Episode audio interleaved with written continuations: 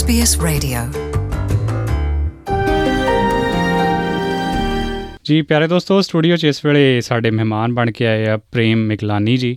ਉਹ ਇੱਥੇ ਇੱਕ ਭਾਰਤੀ ਰੈਸਟੋਰੈਂਟ ਚਲਾਉਂਦੇ ਆ ਤੇ ਕਾਫੀ ਸਾਰੇ ਅੰਤਰਰਾਸ਼ਟਰੀ ਵਿਦਿਆਰਥੀ ਉੱਥੇ ਕੰਮ ਕਰਦੇ ਨੇ।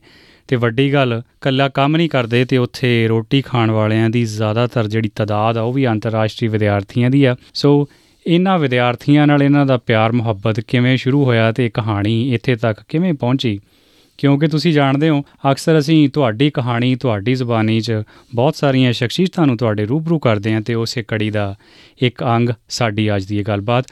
ਹਾਂਜੀ ਨਮਸਕਾਰ ਸਤਿ ਸ਼੍ਰੀ ਅਕਾਲ ਜੀ ਐਨ ਨਮਸਕਾਰ ਜੀ। ਜੀ ਦੱਸੋ ਸਾਨੂੰ ਇਹ ਤੁਹਾਡਾ ਜਿਹੜਾ ਆਸਟ੍ਰੇਲੀਆ ਦਾ ਸਫ਼ਰ ਆ ਭਾਰਤ ਤੋਂ ਇਹ ਕਦੋਂ ਸ਼ੁਰੂ ਹੋਇਆ? ਅੱਜ ਤੋਂ 10 ਸਾਲ ਪਹਿਲੇ ਮੈਂ ਆਪਣੇ ਬੇਟੇ ਨੂੰ ਮਿਲਣ ਆਈ ਸੀਗੀ ਮੈਂ ਤੇ ਮੇਰੇ ਹਸਬੰਡ ਤੇ ਉਹਦੀ ਤਮੰਨਾ ਸੀਗੀ ਕਿ ਮੈਂ ਇੱਥੇ ਇੱਕ ਰੈਸਟੋਰੈਂਟ ਖੋਲਾਂ। ਜਿੱਥੇ ਬਾਹਰ ਤੋਂ ਜਿਹੜੇ ਵੀ ਦੇਸ਼ਾਂ ਤੋਂ, ਆਪਣੇ ਇੰਡੀਆ ਤੋਂ, ਪਾਕਿਸਤਾਨ ਤੋਂ ਹੋਰ ਜਿਹੜੇ ਇੱਧਰ ਉੱਧਰੋਂ ਬੱਚੇ ਆਉਂਦੇ ਹੈ ਉਹਨਾਂ ਨੂੰ ਘਰ ਦਾ ਖਾਣਾ ਮਿਲੇ। ਔਰ ਜਿੰਨੇ ਵੀ ਸਾਡੇ ਟੈਕਸੀ ਵਾਲੇ ਬ੍ਰਦਰ ਨੇ, ਬੱਚੇ ਨੇ, ਉਹਨਾਂ ਨੂੰ ਇੱਕ ਘਰ ਦਾ ਮਾਹੌਲ ਮਿਲੇ।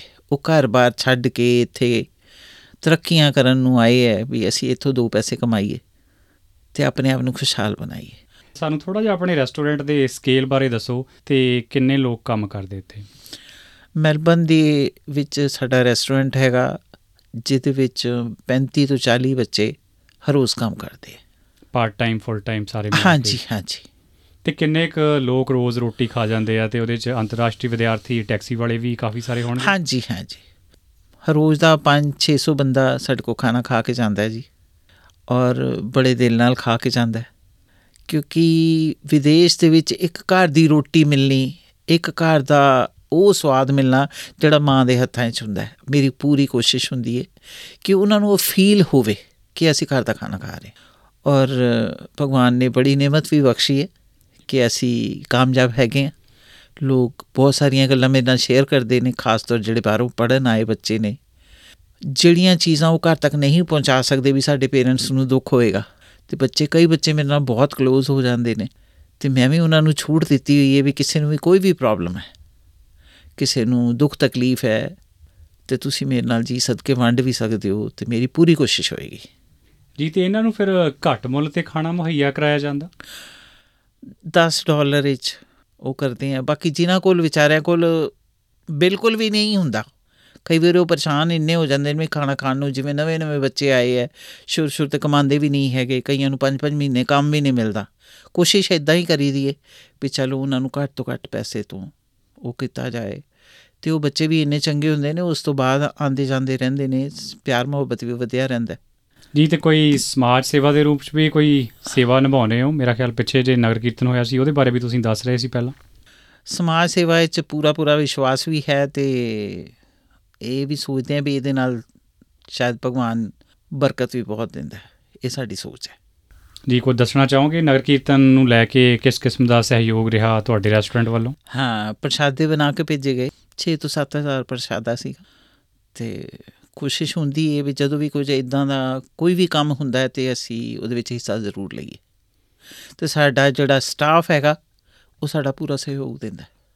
ਤੇ ਇਹ ਜਿਹੜੇ ਅੰਤਰਰਾਸ਼ਟਰੀ ਵਿਦਿਆਰਥੀ ਨੇ ਇਹ ਜ਼ਿਆਦਾਤਰ ਫਿਰ ਨੇੜੇ ਦੇ ਕਾਲਜਾਂ ਦੇ ਪੜ੍ਹਨ ਵਾਲੇ ਨੇ ਇੱਥੇ ਮੈਲਬਨ ਦੇ? ਹਾਂਜੀ ਮੈਲਬਨ ਦੇ।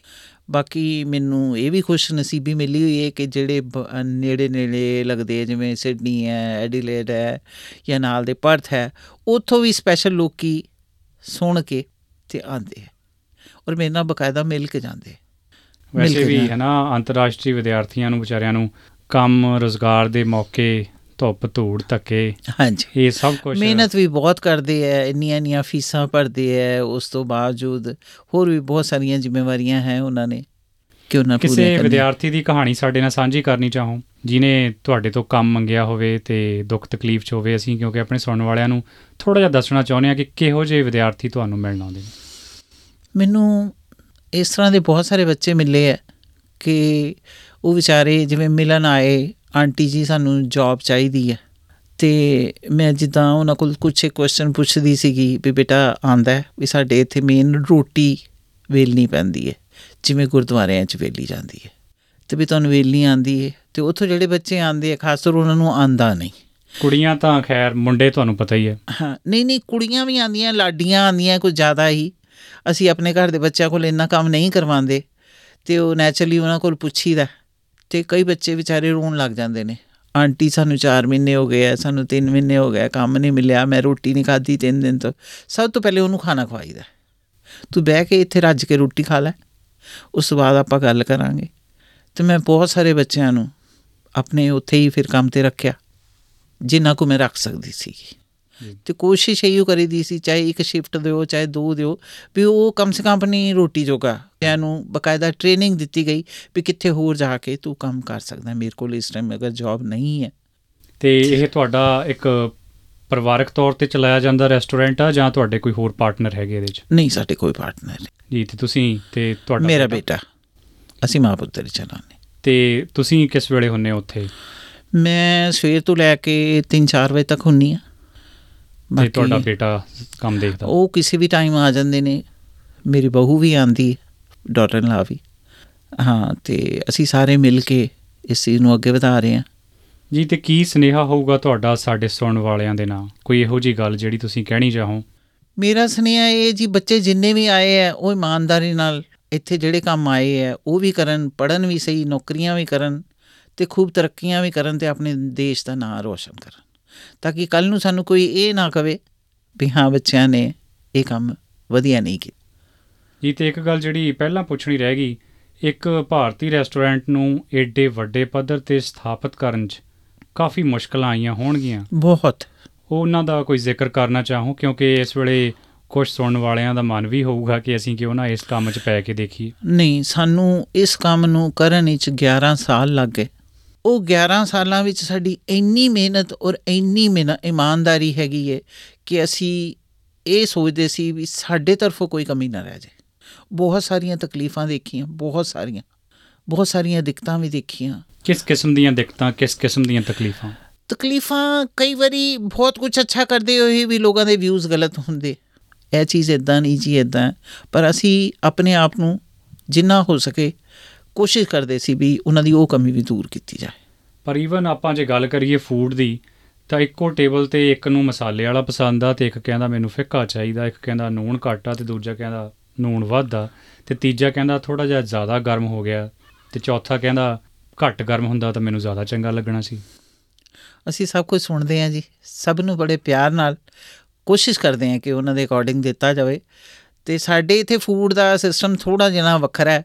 ਤੇ ਕੋਸ਼ਿਸ਼ ਇਹੀ ਹੁੰਦੀ ਹੈ ਗਰਮ ਵੀ ਹੋਵੇ ਉੱਤਰ ਦਾ ਉੱਤਰ ਦਾ ਫੁਲਕਾ ਵੀ ਹੋਵੇ। ਇਹ ਬਫੇ ਸਿਸਟਮ ਲਾਇਆ ਹੋਇਆ ਤੁਹਾਡਾ? ਹਾਂਜੀ। ਤੇ ਰੋਟੀ ਇੱਕ ਹੀ ਗਰਮ ਸਰਵ ਹੁੰਦੀ ਹੈ ਜਿਵੇਂ ਅੰਦਰੋਂ ਤਾਜੀ ਬਣ ਕੇ ਆਂਦੀ ਹੈ ਤੇ ਉਹ ਹਰ ਟੇਬਲ ਤੇ ਸਰਵ ਹੁੰਦੀ ਹੈ। ਔਰ ਅਨਲਿਮਿਟਿਡ ਰੋਟੀ ਹੁੰਦੀ ਹੈ ਵੀ ਜਿੰਨੀ ਤੁਹਾਨੂੰ ਭੁੱਖ ਹੈ ਉਨੀ ਖਾਓ। ਬਹੁਤ ਬਹੁਤ ਮਿਹਰਬਾਨੀ ਇਸ ਮੁੱਚੀ ਜਾਣਕਾਰੀ ਸਾਡੇ ਸੁਣਨ ਵਾਲਿਆਂ ਤੱਕ ਪਹੁੰਚਦੀ ਕਰਨ ਦੀ। ਤੇ ਆਉਣ ਵਾਲੇ ਸਮੇਂ 'ਚ ਸਾਡੀ ਕੋਸ਼ਿਸ਼ ਰਹੂਗੀ ਕਿ ਇਸ ਆਡੀਓ ਨੂੰ ਇਸ ਆਵਾਜ਼ ਨੂੰ ਅਸੀਂ ਉਹਨਾਂ ਤੱਕ ਪਹੁੰਚਦੀ ਕਰੀਏ ਤੇ ਕੁਝ ਫੋਟੋਆਂ ਤੁਹਾਡੇ ਰੈਸਟੋਰੈਂਟ ਦੀਆਂ ਸਾਨੂੰ ਦਰਕਾਰ ਰਹੂਗੀ ਕਿ ਅਸੀਂ ਖਿੱਚ ਸਕੀਏ ਤੇ ਲੋਕਾਂ ਨੂੰ ਦਿਖਾ ਸਕੀਏ ਕਿ ਕਿਸ ਕਿਸਮ ਨਾਲ ਇਹ ਭਾਰਤੀ ਰੈਸਟੋਰੈਂਟ ਚਲਾਇਆ ਜਾਂਦਾ। ਇੱਕ ਬੜੇ ਵੱਖਰੇ ਜਿਹੇ ਢੰਗ ਨਾਲ ਜਿੱਥੇ ਕੰਮ ਕਰਨ ਵਾਲੇ ਜ਼ਿਆਦਾਤਰ ਅੰਤਰਰਾਸ਼ਟਰੀ ਵਿਦਿਆਰਥੀ ਨੇ ਖਾਣ ਵਾਲਿਆਂ 'ਚ ਵੀ ਗਿਣਤੀ ਉਹਨਾਂ ਦੀ ਕਾਫੀ ਹੈ। ਤੇ ਸਾਡੀ ਇਹ ਵੀ ਕੋਸ਼ਿਸ਼ ਰਹੂਗੀ ਕਿ ਅਸੀਂ ਉਹਨਾਂ ਚੋਂ ਕਿਸੇ ਨਾਲ ਗੱਲਬਾਤ ਵੀ ਕਰ ਸਕੀਏ। ਅੱਜ ਸਮਾਂ ਦੇਣ ਲਈ ਬਹੁਤ ਬਹੁਤ ਧੰਨਵਾਦ। ਮਿਹਰਬਾਨੀ। ਜੀ ਤੇ ਇਸ ਵਕਤ ਪ੍ਰੇਮ ਜੀ ਦੇ ਨਾਲ ਰਜਿੰਦਰ ਜੋਸ਼ਨ ਹੁਣੀ ਵੀ ਸਾਡੇ ਸਟੂਡੀਓ 'ਚ ਮਹਿਮਾਨ ਬਣ ਕੇ ਆਏ ਨੇ। ਉਹਨਾਂ ਨੇ ਸਾਡੇ ਨਾਲ ਰਾਬਤਾ ਕੀਤਾ ਸੀ। ਉਹ ਚਾਹੁੰਦੇ ਸੀ ਕਿ ਇਹਨਾਂ ਦੀ ਕਹਾਣੀ ਅਸੀਂ ਤੁਹਾਡੇ ਨਾਲ ਸਾਂਝੀ ਕਰੀਏ। ਉਹ ਕਿਹੜੀ ਵਜ੍ਹਾ ਸੀ ਉਹ ਕਿਹੜੀ ਗੱਲ ਸੀ ਜਿਹੜੀ ਉਹਨਾਂ ਨੂੰ ਇੱਥੇ ਤੱਕ ਖਿੱਚ ਕੇ ਲੈ ਕੇ ਆਈ? ਹਾਂਜੀ ਜੀ ਆਇਆਂ ਨੂੰ ਸਵਾਗਤ ਪ੍ਰੋਗਰਾਮ। ਸਤਿ ਸ਼੍ਰੀ ਅਕਾਲ ਜੀ ਸਤਿ ਸ਼੍ਰੀ ਅਕਾਲ ਭਾਜੀ। ਜੀ ਦੱਸੋ ਸਾਨੂੰ ਕੀ ਮਨ 'ਚ ਖਿਆਲ ਆਉਂਦੇ ਸੀ ਕਿ ਐਸਪੀਐਸ ਨੂੰ ਇਹ ਸਟੋਰੀ ਜ਼ਰੂਰ ਕਰਨੀ ਚਾਹੀਦੀ ਹੈ ਅਸਲ 'ਚ ਹੋਇਆ ਕਿ ਅਸੀਂ ਜਦੋਂ ਸਟੂਡੈਂਟ ਆਏ ਸੀਗੇ ਤੇ ਸਟੂਡੈਂਟ ਲਾਈਫ ਦੇ ਵਿੱਚ ਉਸ ਤੋਂ ਬਾਅਦ ਟੈਕਸੀ ਵੀ ਚਲਾਈ ਹੈ ਜੀ। ਤੇ ਉਦੋਂ ਸਿਟੀ ਦੇ ਵਿੱਚ ਜਦੋਂ ਸਾਨੂੰ ਇਸ ਰੈਸਟੋਰੈਂਟ ਦਾ ਪਤਾ ਲੱਗਿਆ ਜੀ, ਤੇ ਅਸੀਂ ਉਦੋਂ ਤੋਂ ਜਿਹੜਾ ਆਪਦਾ ਘਰ ਦਾ ਖਾਣਾ ਇੱਥੇ ਟੇਸਟ ਕਰਦੇ ਆਏ ਆ, ਖਾਂਦੇ ਆਏ ਆ, ਉਹ ਹੋਇਆ ਕਿ ਕਿ ਮੈਨੂੰ ਪਿਛਲੇ ਸਾਲ ਇੱਕ ਗੱਲ ਦਾ ਪਤਾ ਲੱਗਿਆ ਕਿ ਇਹ ਇੰਨ- ਇੰਨੇ ਸਾਲਾਂ ਤੋਂ ਜਿਹੜਾ ਰੈਸਟੋਰੈਂਟ ਚੱਲ ਰਿਹਾ ਮੈਲਬਨ ਸ਼ਹਿਰ ਦੇ ਵਿੱਚ, ਤੇ ਬੱਚਿਆਂ ਨੂੰ ਇੰਨਾ ਸਪੋਰਟ ਵੀ ਕਰਦੇ ਆ, ਪਤਾ ਲੱਗਿਆ ਕਿ ਇੱਥੇ ਕਾਫੀ ਸਟੂਡੈਂਟ ਆ ਜਿਹੜੇ ਕੰਮ ਕਰਦੇ ਆ, ਤੇ ਮੈਜੋਰਟੀ ਜਿਹੜੇ ਸਟੂਡੈਂਟ ਆ ਜਿਹੜੇ ਇੱਥੇ ਰੋਟੀ ਪਾਣੀ ਖਾਂਦੇ ਆ ਆਪਦਾ ਤੇ ਜਦੋਂ ਤੁਹਾਨੂੰ ਇਹ ਚੀਜ਼ ਪਤਾ ਲੱਗਦੀ ਕਿ ਵੀ ਇਹ ਸਾਰੇ ਨੂੰ ਰਨ ਕੌਣ ਕਰ ਰਿਹਾ ਬਿਹਾਈਂਡ ਦਾ ਸੀਨ ਕਿਚਨ ਦੇ ਵਿੱਚ ਕੌਣ ਹੈ ਜਿਹੜਾ ਇਸ ਪ੍ਰੋਪਰ ਪ੍ਰੋਜੈਕਟ ਨੂੰ ਬੜੇ ਵਧੀਆ ਢੰਗ ਨਾਲ ਪੇਸ਼ ਕਰ ਰਿਹਾ। ਤੇ ਜਦੋਂ ਇਹ ਚੀਜ਼ ਪਤਾ ਲੱਗੀ ਵੀ ਇੱਕ ਆਂਟੀ ਜੀ ਨੇ ਜਿਨ੍ਹਾਂ ਨੇ ਇੱਕ ਪੂਰਾ ਪਲਾਨ ਬਣਾਇਆ ਹੋਇਆ ਜਿਹੜੇ ਬੱਚਿਆਂ ਨੂੰ ਆਪਦੇ ਬੱਚੇ ਸਮਝ ਕੇ ਉੱਥੇ ਕੰਮ ਵੀ ਕਰਵਾਉਂਦੇ ਨੇ ਤੇ ਆਪਦੇ ਬੱਚੇ ਸਮਝ ਕੇ ਜਿਹੜੇ ਬੱਚੇ ਉੱਥੇ ਰੋਟੀ ਖਾਂਦੇ ਨੇ ਉਹਨਾਂ ਨੂੰ ਸਰਵ ਕਰਵਾਉਂਦੇ ਨੇ। ਉਹ ਫਿਰ ਮੈਨੂੰ ਲੱਗਿਆ ਵੀ ਨਹੀਂ ਇਹ ਸਟੋਰੀ ਹੈ ਜਿਹੜੀ ਅ, ਸਾਡੇ ਜਿਹੜੇ ਸਰੋਤੇ ਨੇ ਉਹ ਉਹਨਾਂ ਨੂੰ ਪਤਾ ਲੱਗਣੀ ਚਾਹੀਦੀ ਹੈ। ਅ, 65 ਦੇ ਲਾਗੇ ਏਜ ਹੋ ਚੁੱਕੀ ਹੈ aunty ji the. And I was really impressed ਮੈਨੂੰ ਬੜੀ ਖੁਸ਼ੀ ਹੋਈ। ਫਿਰ ਮੈਂ ਇਸੇ ਕਰਕੇ ਤੁਹਾਨੂੰ ਬੇਨਤੀ ਕੀਤੀ ਵੀ ਭਾਜੀ ਇਹ ਦਿਸ ਇਜ਼ ਸਮਥਿੰਗ ਲੋਕਾਂ ਨੂੰ ਪਤਾ ਲੱਗਣਾ ਨਹੀਂ ਇਹੋ ਜਿਹੀਆਂ ਚਾਹੀਦਾ। ਕਹਾਣੀਆਂ ਅਸੀਂ ਚਾਹੁੰਦੇ ਆ ਕਿ। ਜਿਹੜੀਆਂ ਹਨਾ ਲੋਕਾਂ ਨੂੰ ਪਤਾ ਲੱਗਣੀਆਂ ਚਾਹੀਦੀਆਂ ਨੇ ਪਰ ਪਤਾ ਨਹੀਂ। ਲੱਗ ਰਹੀਆਂ। ਹਾਂਜੀ। ਤੇ ਸਭ ਤੋਂ ਵੱਡਾ ਸਵਾਲ ਉਹ ਕਿਹੜੀ ਗੱਲ ਸੀ ਉਹ ਕਿਹੜਾ ਕਾਰਨ ਸੀ ਜਿਹੜਾ ਤੁਹਾਨੂੰ ਇਸ ਰੈਸਟੋਰੈਂਟ ਖਿੱਚ ਕੇ ਲਿਜਾਂਦਾ ਸੀ? ਦੇਖੋ ਜਦੋਂ ਟੈਕਸੀ ਚਲਾਉਂਦੇ ਸੀ ਜਾਂ ਸਟੂਡੈਂਟ ਸੀ ਉਦੋਂ ਪੈਸਾ ਬਹੁਤ ਵੱਡੀ ਹੁੰਦੀ ਸੀਗੀ। ਚਲੋ ਹੁਣ ਮਾਲਕ ਨੇ ਵਧੀਆ ਕਿਰਪਾ ਕੀਤੀ ਹੈ ਮਾੜਾ ਮੋਟਾ ਕਮਾਉਣ ਜੋਗੇ ਹੋ ਗਏ।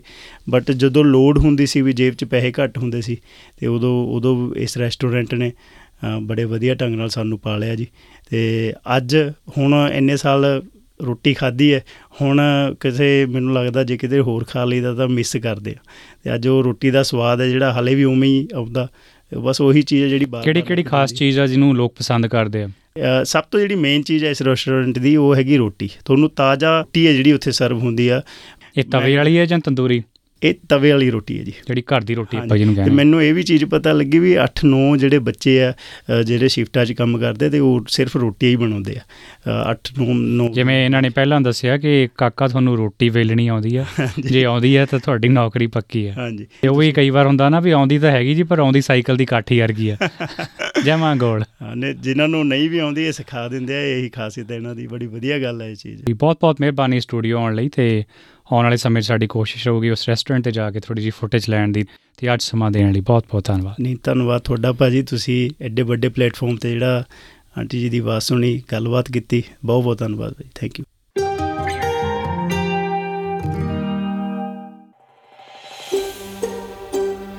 Want to hear more stories like this? Listen on Apple Podcasts, Google Podcasts, Spotify, or wherever you get your podcasts from.